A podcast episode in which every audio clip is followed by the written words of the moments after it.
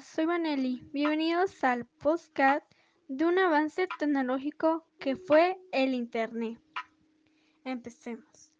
Desde los comienzos de Internet, por los fines de la década de los 60, cuando esta aún no era una red de alcance mundial, ni siquiera técnicamente usable por personas que desconocían completamente los cómo y por qué de esas conexiones remotas y la transferencia de información. Principalmente en este formato de texto, primero luego con el agregado de la imagen, fuimos todos espectadores de un fenómeno que como punto de partida se instaló en las prioridades científicas de investigadores y académicos de las áreas tecnológicas para dar a poco construirse en materia prima de cuantiosas investigaciones sociológicas y áreas afines. Bueno, es comprensible y hasta necesario que cuando un avance tecnológico sobrepesa las barreras del laboratorio que le dio origen o de los contextos científicos y técnicos para ubicarse en la vida de miles de millones de personas, modificando prácticamente todas las actividades que estos realizan en su día a día. Requiere del aporte de pensadores que puedan analizar y evaluar las alteraciones y rumbos que dicho inventó va gestionando en el nombre y en su vida en sociedad. Justamente por ello es porque acerca del Internet y sus distintos estadios podemos referirnos desde un ángulo meramente tecnológico o bien otro de tipo sociológico o los dos interrelacionados. No cabe duda que entre ambos mundos hay una relación simbiótica muy fuerte. En los inicios fueron los trabajos tecnológicos los que abrieron el juego y hoy como muchos avances en ese terreno son el resultado de amplios estudios acerca de las necesidades reales y potenciales de la diversa comunidad de usuarios, la cual abarca desde niños infantiles hasta adultos mayores. Bueno, hablaremos un poco de su historia. El correo electrónico, el chat, el wikis, los blogs, las redes sociales, el e-commerce, los videos, etc. Todos son muchos de los frutos que más se consumen actualmente en la red de Internet, la cual es muy distinta a la situación que se vivía hace no mucho, más de solo 40 años, cuando en 1961 Leonardo Kleinrock en su tesis doctoral en el MIT, Instituto Tecnológico de Massachusetts, escribe su teoría sobre la conmutación de paquetes de mensajes, bajo el título de redes de comunicación. Bueno, desde allí se comenzó a pensar en redes de computadoras que intercambiaban información entre sí de una manera descentralizada. Desde cualquier ubicación geográfica, y ya para el año de 1962, las Fuerzas Armadas del Gobierno de Estados Unidos se encarga de la creación de una red de comunicaciones que puede resistir las repercusiones de armas nucleares, ya que en la Guerra Fría, que en aquellos años mantenía enfrentados a bloque occidental y capitalista en el bloque oriental y socialista, amenazaba con este tipo de ataques.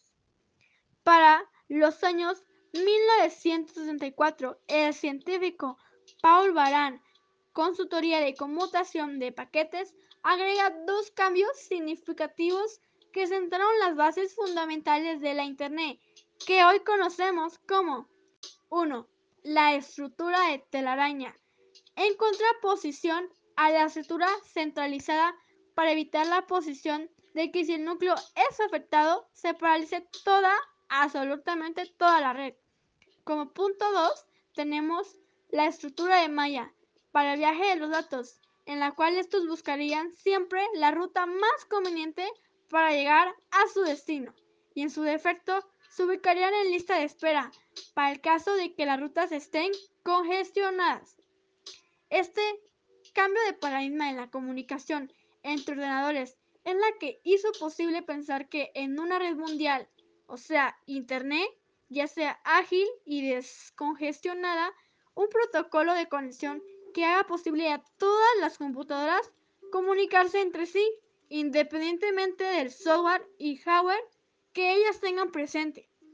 La división de paquetes en diferentes niveles permitió mejores redes con mayor tasa de transferencia de datos a un costo mucho menor, lo que se traduce en flexibilidad, performance y estabilidad de la red.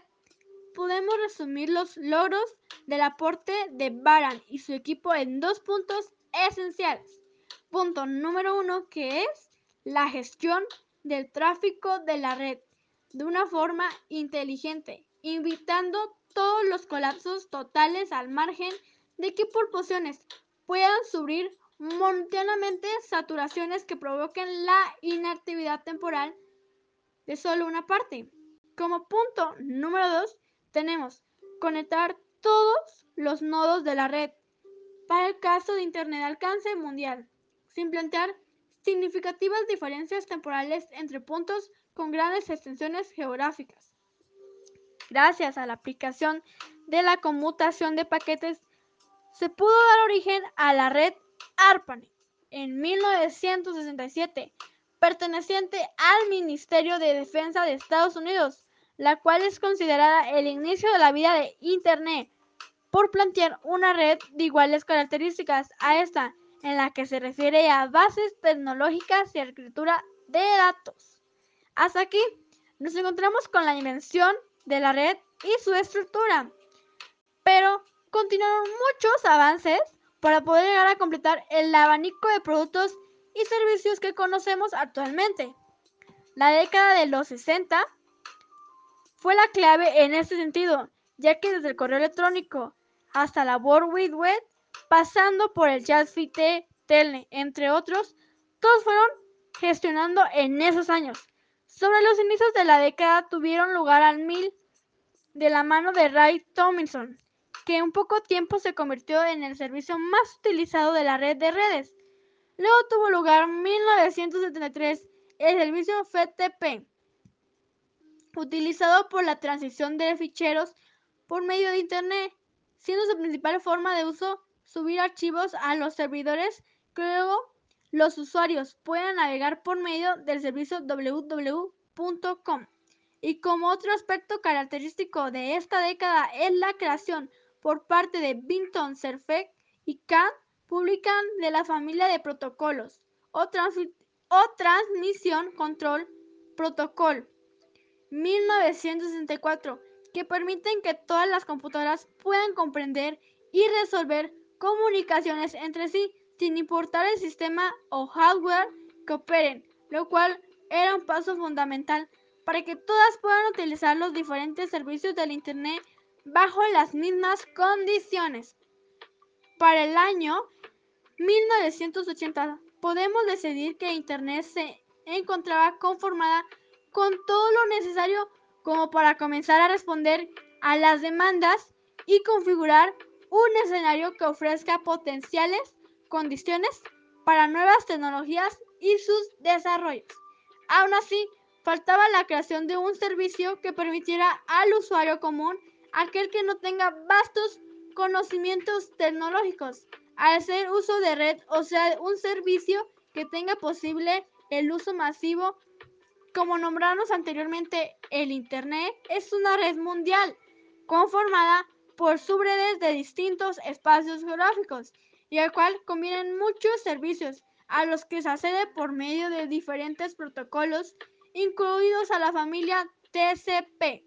El servicio por excelencia hoy por hoy es el creado por el, por el inglés Tim Berners-Lee en el año 1990, el cual se denomina World Wide Web e introdujo un giro de 360 en la vida y el futuro del Internet. Bueno, como podemos ver, aquí se dan cuenta de toda la evolución que tuvo este gran avance tecnológico que fue el Internet, y así como varios factores que intervinieron entre él, se analizan y se relatan diferentes momentos por el que ha pasado la red de Internet desde sus inicios, haciendo un abordaje meramente tecnológico hasta como hoy en día conocemos a esta red que a todos nos está ayudando a hacer trabajos con la tecnología, ayudarnos en ciertas cuestiones con diferentes factores. Bueno, meramente tecnológico en su función de su objetivo de máximo orientado hacia la gestión de información, ya sea tanto administrativa como documental, científica o académica. También se mencionan y evalúan los aportes pues más importantes de los lenguajes de desarrollo y la continuidad de los mismos en vistas a una vez semántica cada vez más desarrollada. El Internet cada vez se está desarrollando de una manera excelente. Cada vez es más, más y más desarrollada gracias a toda la evolución que tuvo por diferentes científicos quienes que ayudaron que esta red fuera desarrollándose de poco en poco hasta ahorita en la actualidad. Todos estemos conectados a esta red de internet que nos está ayudando. Y sí, gracias a este nuevo invento tecnológico que se dio, pues todos estamos conectados entre sí, podemos tenemos la forma de comunicarnos entre nosotros, ¿no? Podemos mandar mensajes, correos, emails, todo ese tipo gracias a la red de internet. La red de internet y su evolución han logrado muchos, pero muchos avances tecnológicos que hoy en día a nosotros nos están ayudando. A mí, como a todas las personas que se encuentran a mi alrededor, nos estoy dando esa gran red que se encuentra en varios lugares, en varios países de todo el mundo. Mejor.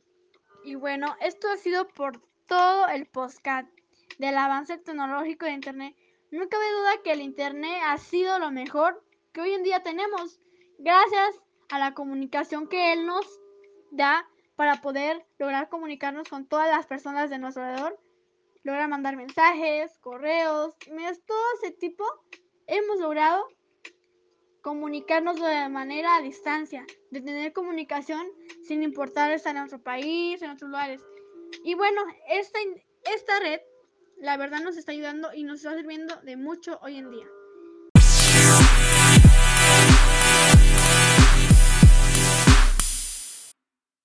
Y bueno, esto ha sido por el podcast y gracias por su atención. Saludos.